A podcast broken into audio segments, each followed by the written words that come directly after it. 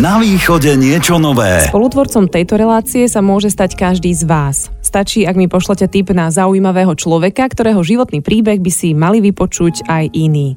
Aj vďaka tomu mám práve teraz v štúdiu dámu, ktorú ste opísali ako človeka, ktorý z ničoho vybudoval niečo. Konkrétne rehabilitačné centrum Liberta, ktoré sa špecializuje na detičky so zdravotným postihnutím. Renáta Ferenčík mi bude robiť spoločnosť najbližšiu polhodinu. Otázky za vás aj dnes položí Kiva. Prajem vám krásnu stredu.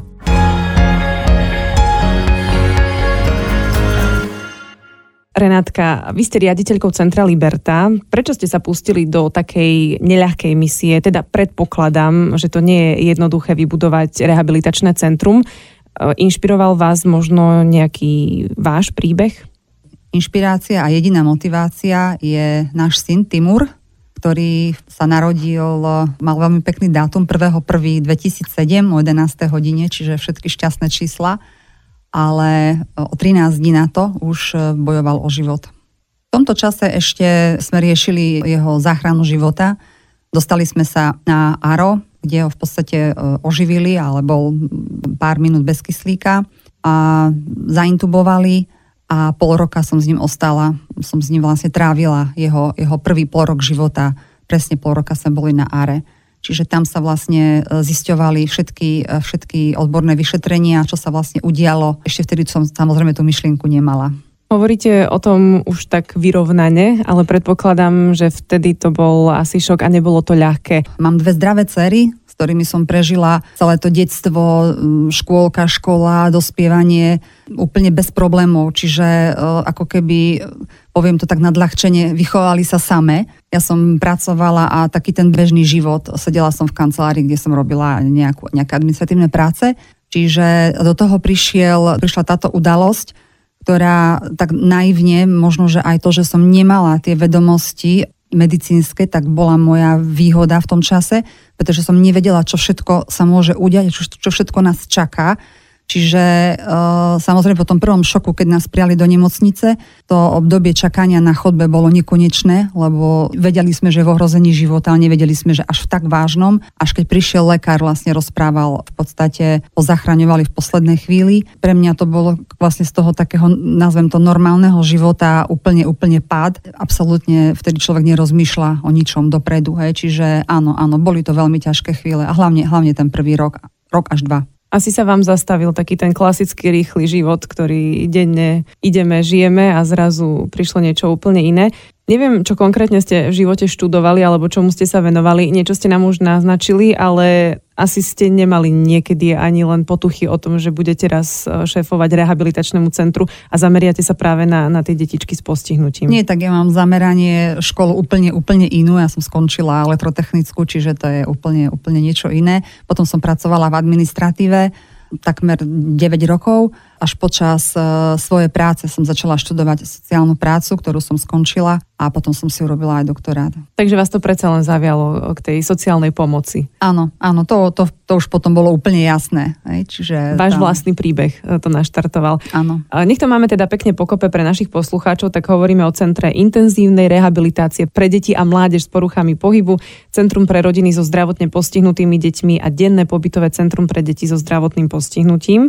Vaše metódy sú vraj iné. Názvy boli, priznávam, celkom krkolomné, keď som sa chystala poctivo, ale povedala som si, nechajme to radšej na tých, ktorí tomu trošku viac rozumejú. Takže čím sa to líši možno od bežného rehabilitačného centra? No my sme vlastne vsadili na, na novinky vo svete, inovatívne metódy, ktoré na Slovensku e, neboli, alebo respektíve boli len v drahých súkromných zariadeniach, pretože tým, že náš syn potreboval tú pomoc na rôznych úrovniach, nemal dostatočné dýchanie ani hltanie, e, chôdza, jemná motorika, hrubá motorika, hlas, práca na, na celom jeho organizme, tak vlastne sme, sme vsadili na, na takéto metódy, ktoré, ktoré nie sú na Slovensku. Fungujete e, takmer 10 rokov, pôvodne ste chceli asi pomôcť hlavne synovi, ale po takom čase už asi môžeme hovoriť o desiatkách alebo o stovkách detí, ktorým vaše centrum pomohlo? Juj, juj, to, to, to sa už blížime, e, lebo to každý rok to počítam robíme si také štatistiky, tak v podstate končíme rok a bude tam okolo 450 detí, ktoré navštívilo opakovanie. Hej. Čiže teraz som povedala dieťa, ktoré bolo u nás hoci len raz, ale aj dieťa, ktoré bolo u nás 50 krát, hej, ak nie viac. Minimálne toľkým deťom, áno. Je veľmi prehnané, ak by som povedala, že staviate deti na nohy? Lebo mne, mne sa to tak celkom zdá. V podstate nie je to prehnané, je to, je to pravda. Je to pravda, pretože keď nám príde dieťa, ktoré ešte má malý vek a naozaj treba ho len, niektoré deti treba len trošku naštartovať a sa to nepodarilo napríklad v štátnom zariadení, kde buď z nedostatku kapacity alebo z nedostatku času to dieťa nemalo tú potrebnú rehabilitáciu, tak sa nejakým spôsobom stále dostane k nám a už začne u nás intenzívne, pravidelne cvičiť a plus aj iné podporné terapie samozrejme dostáva a niektoré deti samozrejme rozchodíme, rozbeháme alebo len e, naučíme základné veci, ako aby sa otočilo, presunulo. Aj to je veľmi dôležité pri deťoch so zdravotným postihnutím. Ako vás tak počúvam, tak e, mi tak v hlave ide myšlienka, že je pre mňa fascinujúce, že keď ste sa e, dostali do situácie s vašim synom, neľahkej situácie, tak ste sa nevzdali a teda neuzavreli do svojho sveta, ako sa to bohužiaľ stáva v mnohých prípadoch, ale vás to otočilo úplne inak a bol to asi pre vás taký hnací motor, že poďme pomáhať aj ostatným deťom. A kde ste vzali ešte tú energiu a silu? Veď to muselo byť náročné. Viete čo, ja som takto nerozmýšľala. Ono to v podstate mňa hnala tužba pomôcť len môjmu synovi z začiatku. Čiže ja som nevedela to pochopiť, že keď e, prídem, e, ja neviem, akúkoľvek službu, ktorú si chcem zaobstarať, viem ju nájsť, prídem a vlastne si ju, si ju dokážem kdekoľvek, či už v Košiciach alebo v inom meste, nájsť a využiť. A teraz som nevedela pochopiť, že keď má e, dieťa alebo niekto zdravotný problém a že chcem navštíviť rehabilitačné zariadenie v rámci nemocnice, tak mi povedia, nemáme kapacity, nemôžete tak často chodiť, vaše dieťa nevezmeme, lebo to sa nám stalo pravidelne, alebo vezmeme len raz do mesiaca, potom už sme si to doslova, musím povedať, že vybavili, aby nás zobrali častejšie, ale tá frekvencia je, je, veľmi, je veľmi slabá. Cíti to, že tie financie v zdravotníctve nie sú. Čiže ako keby som to nevedela pochopiť, ako je to možné, že nedá sa. Ako sa nedá? Už, už človek mal internet, googlil a zistili sme, že bežne len tu niekde za hranicami v Poľsku, v Maďarsku sa dá, v Čechách a na Slovensku sa nedá. Čiže ja som ako keby, uh, možno to tak vyznie teraz uh, nie celkom príjemne, sebecké dôvody ma k tomu hnali, pomôcť nášmu synovi. Čiže my sme v jednej maličkej miestnosti na hlavnej, kde sme zavolali, alebo dohodli sme terapeutky z Maďarska, kde sme predtým chodili, aby nám ho chodili rehabilitovať ale nie domov, ale bola tam podmienka, že by sme ešte zo pár detí zohnali, to sa stalo a odrazu prišli rodičia a hovorili, poďme ešte ďalej, skúsme niečo nájsť, lebo potrebujeme tú rehabilitáciu. Ja som ostala prekvapená, že koľko rodičov má ten istý problém ako ja. E, čiže mne sa tak prichádzali do, do života tie veci, že ja som ako keby uh, len, len využívala a privolávala možno svojimi myšlienkami a svojimi činmi aj tých ľudí, aj, aj, to, aj to všetko, mne to tak ako keby išlo. Hej. Možno teraz to znie veľmi jednoducho, ale ja som vôbec nevedela, kam to dotiahneme, pretože nemali sme ani ten kapitál počiatočný, ani tie vedomosti, keďže som úplne z inej sféry. Čiže samozrejme, že som sa musela snažiť, aby sa to darilo. Vychádzalo to. Stretávala som z tých správnych ľudí. Hovoríte, že sebecké dôvody. Ale mne je veľmi sympatické, že ste to takto priznali, že, že sa teraz netvárite, že ste chceli pomáhať ostatným deťom, ale že, že to je ten váš príbeh a myslím si, že je to úplne pochopiteľné a asi by tak rozmýšľali aj iní. Tá úloha rodiča v tej rehabilitačnej činnosti a, a v tom procese je určite veľmi dôležitá. Je to u vás tak, že sú rodičia nejakým spôsobom súčasťou tých cvičení alebo pomáhajú, alebo ako to je? Vidíme to tak, že ak príde rodič, ktorý má malé dieťa, ten je veľmi aktívny, ako, ako ja som bola, a chce sa všetko naučiť a bude proste tvrdiť, že každý deň s tým dieťaťom budem cvičiť a poctivo, lebo to, to, naše, to moje dieťa proste musí chodiť a musí byť e, a absolútne začlenené do, do, do spoločnosti. Ale postupom, ako to dieťa rastie, nie každé dieťa má tú, tú šancu, a respektíve ten zdravotný, dô, zdravotný uh, problém alebo zdravotný postih nie je taký uh, ľahký, aby sa to naozaj stalo. Čiže potom tá matka už e, sa trošku vzťahuje a chce byť v tej roli nie terapeuta a nie fyzioterapeuta, ale chce byť v prvom rade matka. A to za tým si aj ja stojím, že matka má byť matka. ale, ale vlastne odborníci príliš, keď sa narodíte s postihnutím, kladú na matku e, obrovskú záťaž, že ona musí všetko robiť, ale ja si myslím, že to nie je správne, pretože tak ako aj ja som prišla do obdobia, keď mal syn 2 roky a som sa psychicky zosypala, tak viem, že sa to môže každej matke stať, lebo matka musí byť manželka, matka iného dieťaťa, žena, milenka, kuchárka a to všetko musí tieto funkcie, tieto role v živote robiť, ale ona odrazu všetko dá bokom a je len matka postihnutého dieťaťa, má nálepku na čele, tak to ju vníma spoločnosť, tak to ju vnímajú všetci jej priatelia a žiaľ aj rodina a ona v podstate je odkazaná sama na seba. Čiže preto sa snažíme tú matku odbúrať a, a jej hľadáme nejak nejaké možnosti, či už pomoci rôzne, už teraz aj v tomto období, keď sme takto ďaleko rozbehnutí, tak aby sme je aj z iných strán pomohli. Ja by som to teraz uzavrela, túto prvú časť rozhovoru, že tá sila matky dieťaťa s postihnutím by sa podľa mňa pokojne mohla na takej škále do 10 ocitnúť na čísle 11 a z lásky dokáže aj nemožné a aj to je príbeh mojej dnešnej hostky Renáty Ferenčík. Budeme pokračovať aj po pesničke, tak s nami ostaňte. Na východe niečo nové. Rádio Košice. Pomáha deťom, ale aj rodičom. K založeniu rehabilitačného centra ju inšpiroval vlastný príbeh. Renáta Ferenčík práve teraz v Rádiu Košice. Pokračujeme v dnešnom spoznávaní ďalšieho inšpiratívneho človeka. My sme sa v tej prvej časti rozhovoru dozvedeli, že váš syn bol tým hlavným dôvodom, prečo vzniklo Centrum Liberta. Ako sa má v tieto dni, ako sa mu darí? To ma teraz tak naozaj úprimne ľudsky zaujíma. Timurko už má 14,5 roka, už je, už je taký puberťak.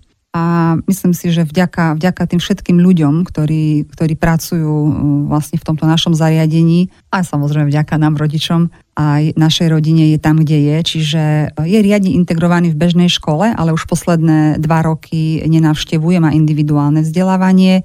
V priestore, ktorý pozná uh, dobre, tak v, tom, v takom priestore chodí sám čiže to nemá problém, keď chodíme na dlhé prechádzky, tak, je, tak potrebuje vozík. Ale čo sa týka mentálnej stránky, tak urobil obrovský pokrok. Ale to ako keby ja ako matka som to stále vedela, len, len som to nehovorila nahlas. To boli veci, ktoré som vnútri bola presvedčená, že, že to z očí, keď ešte nerozprával, on, on začal možno v troch, štyroch rokoch rozprávať nejaké slabiky a potom ich spájať cez rôzne kartičky, ktoré sme vymýšľali. V podstate s vami komunikuje tým, že on detstvo preležal a nemal tie potrebné impulzy, on nerozumie veľmi deťom. On má problém s malými deťmi, nevie s nimi. Deti majú dvojzmyselné všelijaké témy. On tomu nerozumie, ale on má veľmi rád mladých dospelých, mladých ľudí, čiže s nimi stranduje, má obrovský vzťah k hudbe, pozná piesne 70 60 rokov, 90 rozpráva aj napriek tomu, že má tracheostomiu, dostáva jesť cez pek, to je taká sonda do brúška, ale čo sme veľmi šťastní, nenáhlíme to, lebo tam môže sa stať, že bude mať opakovaný zápal plus, čo sa v minulosti dialo, čiže netlačíme na túto, na túto oblasť, ale začína nám jesť, každý deň zje jeden taký jogurt, čiže tie pokroky sú, sú veľké, ale čo je pre mňa úplne naj, najpodstatnejšie a to stále mi vrta v hlave, on je strašne šťastné dieťa, on je v kuse vysmiatý, každý, koho stretne, hneď sa s ním kamaráti a naozaj aj mňa by to úprimne zaujímalo, že čo to všetko vlastne v ňom je, že on je taký pozitívne naladený, on sa stále smeje, on je, a pritom nie smeje sa, pretože je na liekoch, ale pretože je taký veselý, šťastný, takže má sa dobre. Aj vy ste šťastná, keď o ňom hovoríte. Ja vás vidím, teda na rozdiel od našich poslucháčov, ale myslím, že to počuť aj na tom hlase. Keby sme teraz použili taký stroj času, aby ste sa vrátili k tým začiatkom úplným, tak uh, urobil asi obrovské pokroky. Urobil obrovské pokroky. V podstate on je, on je dieťa, ktoré máme na revers doma ešte stále. A to z toho dôvodu, lebo on potrebuje na noc dýchací prístroj. To je vec, ktorá sa zatiaľ ako nejak e, neupravila, ale zlepšuje sa. Čiže no, jeden čas, prvé roky, možno 7 rokov k nám chodil ošetrujúci lekár z, z, z detského ára a on bol, on v podstate každý rok bol nadšený. On tak ako my sme to videli, ale on keďže nevidel ho tak často, tak vravel, že aby sme boli spokojní, že čo všetko, sa, čo všetko on dosiahol. No samozrejme smel, ako matka, ako rodičia chceme viac, ale, ale on mal, on mal dlhé roky také afektívne záchvaty, kde nám pravidelne upadal do bezvedomia a my sme ho niekoľkokrát do dňa, do dňa predýchavali s ambuvakom. Čiže náš bežný, bežný deň bol ten, že sme vychádzali von, ja som mala v ruke ambuvák, môj muž dýchací prístroj a keď sa to niekde udialo, tak sme ho proste položili uprostred cesty, uprostred obchodného domu na dovolenke a sme ho rozdýchali, aby vlastne začal dýchať. Čiže takéto veci máme za sebou, čo boli nekonečné. To boli proste nekonečné dni, noci, týždne, mesiace, roky. A, a vám poviem pravdu, že niekedy v noci som mala všelijaké myšlienky. A to vám verím, lebo ja ich mám už teraz pri vašom rozprávaní a to sa ma až tak bytostne netýka. Inak e, to ma celkom zaujíma, že ako je to s ľuďmi, ktorí nemajú postihnuté deti alebo neriešia podobné problémy, že či sme takí, že a môjho dieťaťa sa to netýka, tak si žijem v svojej bubline, alebo ako to vy vnímate, e, zaujímajú sa o, o takéto, ani len deti, ale všeobecne o ľudí, ktorí majú takéto zdravotné problémy, alebo naopak ani nie. Tak úprimne. Úprimne, deti sa zaujímajú. Deti sa zaujímajú, pretože deti sú čisté bytosti a oni, oni v podstate, keď aj ideme cudzie deti, pýtajú sa, čo je chlapčekovi a prečo, prečo takto dýcha, prečo takto taký má čudný hlas, prečo takto rozpráva. Ale som sa žiaľ stretla aj s tým, že mamka odtiahne to dieťa a povie, že ne, nechoď ku chlapčekovi, on je chorý a nechaj ho a nepýtaj sa. Čiže s tým sme sa stretli. Čo sa týka dospelých, samozrejme na moje, moje kamarátky majú záujem, pýtajú sa na ňo, ale moji známi, mám pocit, že táto spoločnosť nie, nie je ešte pripravená takto konfrontovať sa s ľuďmi s postihnutím. Možno je to preto, že boja sa reakcie, nevedia, ako, ako sa, čo sa majú spýtať. Oni sa možno myslia, že ja som smutná, možno si myslia, že ma urazia nevedia. Čiže to, toto by som tak povedala, že toto skôr vnímam, pretože žiaľ aj médiá prezentujú tieto osoby, ktoré treba ľutovať, hej, viť rôzne relácie, čo proste neuznávam, úprimne to poviem ale neukazujú ich, ako oni bežný život žijú, aké sú oni títo, títo ľudia spokojní a potrební v niektorých sférach. Hej? Čiže uh, preto si myslím, že um, sa nám, sa nám stáva aj to, že máme známych, ktorí viem, že nemôžem sa s nimi rozprávať o synovi, ale to akceptujem. Ja som aj rada, lebo ten, ten človek sa možno viac, je mu to viac nepríjemné ako mne.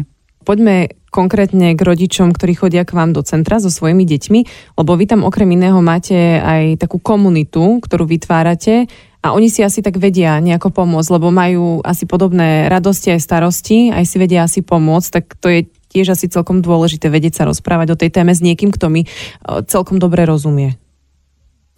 Tá, toto je vlastne vec, ktorá ma veľmi, ale veľmi teší, lebo mm, tým, že k nám chodia na, na niekoľko hodín denne, tak a máme tam aj priestor, kde sa môžu stretávať, takú veľkú čakáreň, vonku veľké ihrisko, se posedenie, tak e, veľa rodičov si dáva v podobnom čase termíny, aby sa u nás stretli aj, aj z rôznych miest. Čiže to sa veľmi teším, keď počujem smiech tých matiek, ako sú radi, že sa môžu stretnúť a, po, a mať sa s kým porozprávať a poradiť a vymeniť si, a vymeniť si rady, skúsenosti, alebo proste nechajú u nás deti, idú si na nákupy, prídu vysmiate, šťastné, že boli konečne niekde, buď na nejakej službe, na kozmetika alebo na obyčajnom nákupe. To je pre nich na prechádzke, to je pre nich radosť. Áno, ja hovorím, že niekedy výlet do drogerie je ako Disneyland, hej, akože záleží od okolností, ale súhlasím s vami. Keď dostanem tip na hostia, tak potom tak pátram, vyvolávam, pýtam sa, tak som sa dopočula, že u vás je taká rodinná atmosféra. A to znie ako taký slogan z billboardu, tak reklamne a, a predávajúc niečo ale podľa tých informácií, čo som dostala, sa zdá, že to tak naozaj je. A to je asi celkom vzácne docieliť. Myslím si, že je to preto, lebo ja ako osoba, ktorá som zakladateľka tohoto zariadenia, som každý jeden deň okrem nejakej povinnej dovolenky, každý jeden deň som v tom zariadení. Čiže od rána celú pracovnú dobu a vlastne moja práca je okrem, okrem manažovania, plánovania rozvrhov a proste stále je to prvý kontakt s tým človekom. Čiže ja sa stále zaujímam, čo sa tomu dieťaťu stalo. Ako, stále samozrejme v medziach toho, čo rodič sa povede, ako sa to stalo, a postupne ako chodia k nám, ja sa snažím tú dôveru vytvárať a veľa rodičov tým, že už máme tie 14-ročné skúsenosti a rôzne e, druhy sme si so synom zažili, tak e, veľa informácií mám.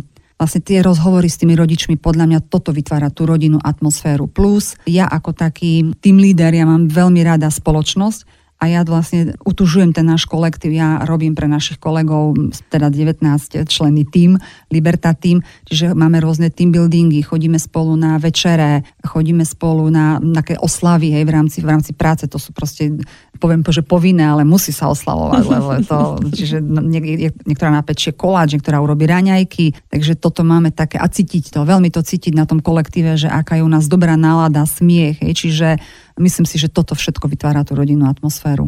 A tie moje vrabce inak čvirikali aj, uh, hneď vám na to nadviažem, že vo vedení ste vlastne dve ženy a vy ste vraj tá dobrá policajtka. tak, áno, mám, mám kolegyňu Zuzku. Pozdravujeme. Áno, Zuzka pozdravujeme, bez ktorej už si neviem predstaviť Libertu, lebo je to, je to proste moja práva, ľavá ruka, moje myšlienky, ktoré zabudnem povinnosti. Takže e, neviem, či je to tak, no ja mám pocit, že je to podľa, podľa nejakých konkrétnej situácie, ale áno, ona to musí držať, lebo ja, ja som taká, že ja stále by som každému vyšla v ústrety a dávala zľavy a mňa niekto hneď ukeca a potom e, chcem byť aj tu dobrá, aj tu dobrá a, a Zuzka je realistka, praktická, čiže doplňame sa veľmi. Niekedy mi povie, a som rada, že mi to povie, lebo bez toho, keď mi nikto nenastaví zrkadlo, ja neviem. Čiže a ja musím mať nejaké hranice.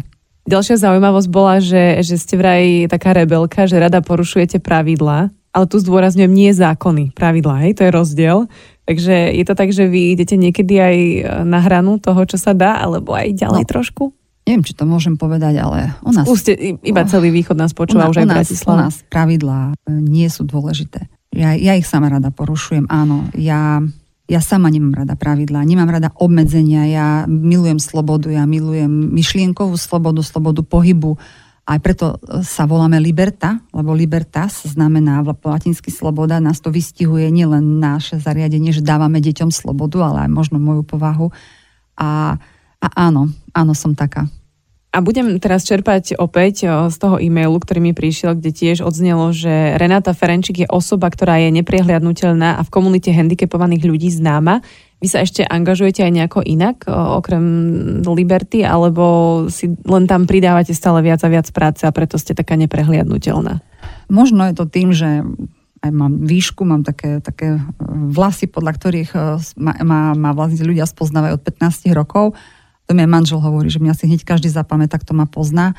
Neviem, možno je to tým, ale, ale áno, v podstate veľa času trávim na sociálnych sieťach. E, rada, e, keď niekto niečo vidím, že sa pýta, rada odpoviem, rada sa pripomeniem, píšeme projekty, v rámci tých projektov sa vieme zapojiť do rôznych nadácií, do rôznych komunít ale, ale už, aj tak, už, aj, už aj ja tak trošku zmierňujem, lebo už... už tak už vás asi všetci poznajú, už nemusíte. A nie, nie len preto. Ja sa rada zoznamujem s ľuďmi, áno, to je pravda. Čiže keď sa niekde ocitneme a tam sú, tak nemám problém s, s kýmkoľvek nadviazať kontakt a porozprávať sa, čiže v rámci takých, takých tej, tej nejaké slušné konverzácie. Aký je záujem verejnosti? Na to som sa vás už pýtala, ale čo náš milovaný štát má záujem z vášho pohľadu o tieto deti? Vaša odpoveď bude samozrejme veľmi subjektívna a osobná zároveň, ale sme v publicistickej relácii, tak e, prečo nie? Prečo sa na to neopýtať? Ja si myslím, že nie. Jeden možno z najhlavnejších dôvodov je ten, že polovica z týchto detí nikdy nebudú voliči. A tým asi bolo povedané všetko. Áno. Alebo chcete niečo ešte doplniť? No do, doplním to, že vlastne tieto deti samozrejme majú zo zákona nárok na určité kompenzácie, e, ktoré sú dané a tie, pokiaľ tam nesedí úradnička, ktorá má pocit, že dáva zo svojho, lebo aj také žiaľ sa nájdú v niektorých mestách, tak si to musia opakovane po niekoľkých odvolávaní sa vydobiť e, tie veci, na ktoré majú nárok rodičia, respektíve tie deti Čiže sú tam veci, len problém je ten, že tieto pomôcky a všetky tie veci, ktoré ten človek alebo dieťa potrebuje k životu, sú príšerne drahé. Od obyčajného kočiara, ktorý je rehabilitačný, cez vozíky, cez rôzne stropné závesné systémy alebo rôzne ležadladovanie, až, až po obyčajné stoličky, ktoré dieťa musia držať. Čiže e, je to, je to všetko, neviem, či tam pridávajú nejaké pozlátené veci, alebo čo, je to prišerne drahé. A len časť z toho prepláca poisťovňa. Čiže zvyšok si rodič musí nejakým spôsobom dofinancovať. A dosť často inak na, na tie bariéry poukazuje aj Bekim a to som videla, že bol u vás Myslím, že ho mnohí poznajú, reper a komik, ktorý práve poukazuje na to, že, že to nie je vôbec jednoduché fungovať napríklad na takom vozíčku obyčajnom. Ona si tiež u vás urobil tak trošku radosť tým deťom, že, že majú takú nádej, že, že dá sa žiť aj takto. Áno, tak nebola to moja osobná aktivita, a ja aj keď ho sledujem na Facebooku, alebo páči sa mi jeho prístup k životu pozitívny, je toto je jediná cesta pre handicapovaného človeka byť pozitívny. Bola to iniciatíva jednej mamky, ktorá, ktorej v podstate Bekim pomohol, MK, ktorá k nám chodí už 7 rokov rehabilitovať a pri tej príležitosti odovzdal ten dar u nás v Liberte a ak sa chcel zdržať krátko, keď videl, čo tam všetko máme, tak on naozaj, myslím si, že úprimne bol, bol unesený, že také niečo v Košicách existuje, lebo my nie sme zariadenie, ktoré má reklamy, on, o nás nie je počuť. Doteraz, počkajte. Áno, len tak, čo vlastne si po, podávajú. A niekedy som prekvapená, že niekto k nám z Bratislavy príde a povie, že sa to dozvedel niekde na Orave od niekoho, čiže, čiže áno a, a v podstate e, sa pýtala, že čo, skade máme to, skade máme to, že som videla na ňom, že, že sa zaujíma. Čiže bola som rada, naozaj taký presne, a čo ma veľmi potešilo, je presne taký, ako na, na tých sociálnych sieťach, presne také v skutočnosti. A je to fajn, aj keď to veľmi čudne vyznie, že on je taký popularizátor toho života s handicapom, ako v zmysle, že, že dá sa to, ako ste povedali, aj pozitívne. Lebo keď sme sa ešte zhovárali pred eh, nahrávaním rozhovoru, tak ste mi spomenuli, že máte stále viac aj, aj takých prípadov, čo je po úrazoch a po takýchto nešťastných, konec koncov aj mu sa to tak stalo pri vykonávaní športu a, nedopadlo to dobre, takže aj vy máte bohužiaľ asi stále viac takýchto prípadov. Viete čo, to som prekvapená, to ma tak stále dostane, lebo v podstate to tak tiež poviem možno nie, nie pekne, ale tie deti, ktoré sa narodia majú e, tie, vlastne to postihnutie od narodenia, na to som si už tak zvykla za tých 9 rokov, ale keď príde e, matka s dieťaťom, ktoré bolo zdravé do svojho či už pubertálneho veku, mlad nejakého určitého veku a v podstate sa stane úraz, e, či už topenie, skok do vody, auto nehoda alebo ako pri výkone športu, tak e, to naozaj to celú rodinu proste komplet zmení život a toto ma tak vie dostať stále také tie príbehy, že, že sa dejú a sú tu medzi nami aj tí mladí ľudia, tínedžeri pri, pri rôznych, e, možno aj takých riskantných e, všelijakých e, aktivitách. Týmto samozrejme neodrádzame, ale je veľmi dôležité na seba dávať pozor a, a byť zodpovedný pri tom všetkom, čo tak robíme. Mne to tiež mohla mama hovoriť, keď som bola mladá. V jednej časti eh, ste hovorili aj o tom, že chcete vedieť o každom prípade, príbehu, ktorý k vám príde a tak eh, sa mi núka otázka, že či sa vy viete od toho aj odosobniť, alebo si to brávate so sebou domov, všetky tieto príbehy. Naučila som sa odosobniť, ale stále každý jeden, eh, ktorý taký je pre mňa eh, taký iný, tak musím manželovi povedať a tak zaspávam s tým a rozmýšľam chvíľku nad tým, ale nie dlho. Nedotýkajú sa ma tak veľmi veľa eh, nejak emocionálne. Toto mám úplne emócie proste v rovnováhe, čiže nie. Ale niekedy, niekedy sa ma to tak dotkne, že tak rozmýšľam o tom, že vlastne aké ten osud, že plno veci sa deje a nevieme prečo a až počas sa to zistíme, tak ako som to zistila ja, že prečo sa to všetko stalo. Preto, lebo Liberta. Emócie teda máte spracované, ale jednu by ste teraz mohli dať na záver, aj keď dá sa povedať, že odznela pred chvíľou, ale aká je pre vás tá najkrajšia spätná väzba z toho všetkého, čo robíte? Tak e, samozrejme tými, to je také, to ma strašne teší, že, že tak, sa, tak sa z toho, no, poviem tak možno spontánne e, vyhrabal, lebo Stále to nie je dieťa, ktoré dokáže samostatne žiť a možno ani nikdy nebude. Ale ja a si, že väčšina rodičov nerozmýšľa do budúcna. Ja nemám e, žiadnu budúcnosť, takú nejakú istú. Stále je to tu a teraz. Že viem, čo budem robiť zajtra a ešte budúci týždeň. Ja nerozmýšľam ďalej, presne kvôli tomu. A, a čo sa týka ďalších emócií, tak e, častokrát sa stane, že príde za mnou mamka, ktorá tam proste sedela dva týždňa tak sme len dobrý, dobrý a nejak sa nemala chuť rozprávať odrazu posledný deň príde za mnou a mi ďakuje so, so v očiach. A ja sa potom tiež vlastne mne príde úplne to isté, lebo ja, ja som z toho tak, taký ma zaplaví pocit šťastia, že v podstate dávame nielen nádej tým rodičom, ale aj, aj reálne výsledky. Že fakt tie deti tam robia obrovské pokroky a že je to práve u nás, u nás sa to práve deje, tak toto je, to sú pre mňa, to má proste živý, to ma poháňa ďalej. A ja verím, že aj tento rozhovor bude poháňať e, ďalej rodičov, ktorí možno riešia niečo obdobné ako vy svojho času a, a vy ste takým svetielkom pre nich, že, že sa to dá a dokonca aj takto, že ste to potiahli ďalej a pomáhate ostatným. Sú témy, ktoré nás zaujímajú, až keď sa nás bytostne dotýkajú. Možno je to aj život detí a všeobecne ľudí so zdravotným postihnutím. Ak však máme to šťastie, že to nie je náš prípad, neznamená to, že by sme mali týchto ľudí prehliadať nie sú neviditeľní, sú len výnimoční. A ja sa teším, že nám dnes dvere do rehabilitačného centra podržala Renata Ferenčík, moja dnešná hostka, možno aj preto, aby sme lepšie pochopili. Na východe niečo nové. Rádio Košice.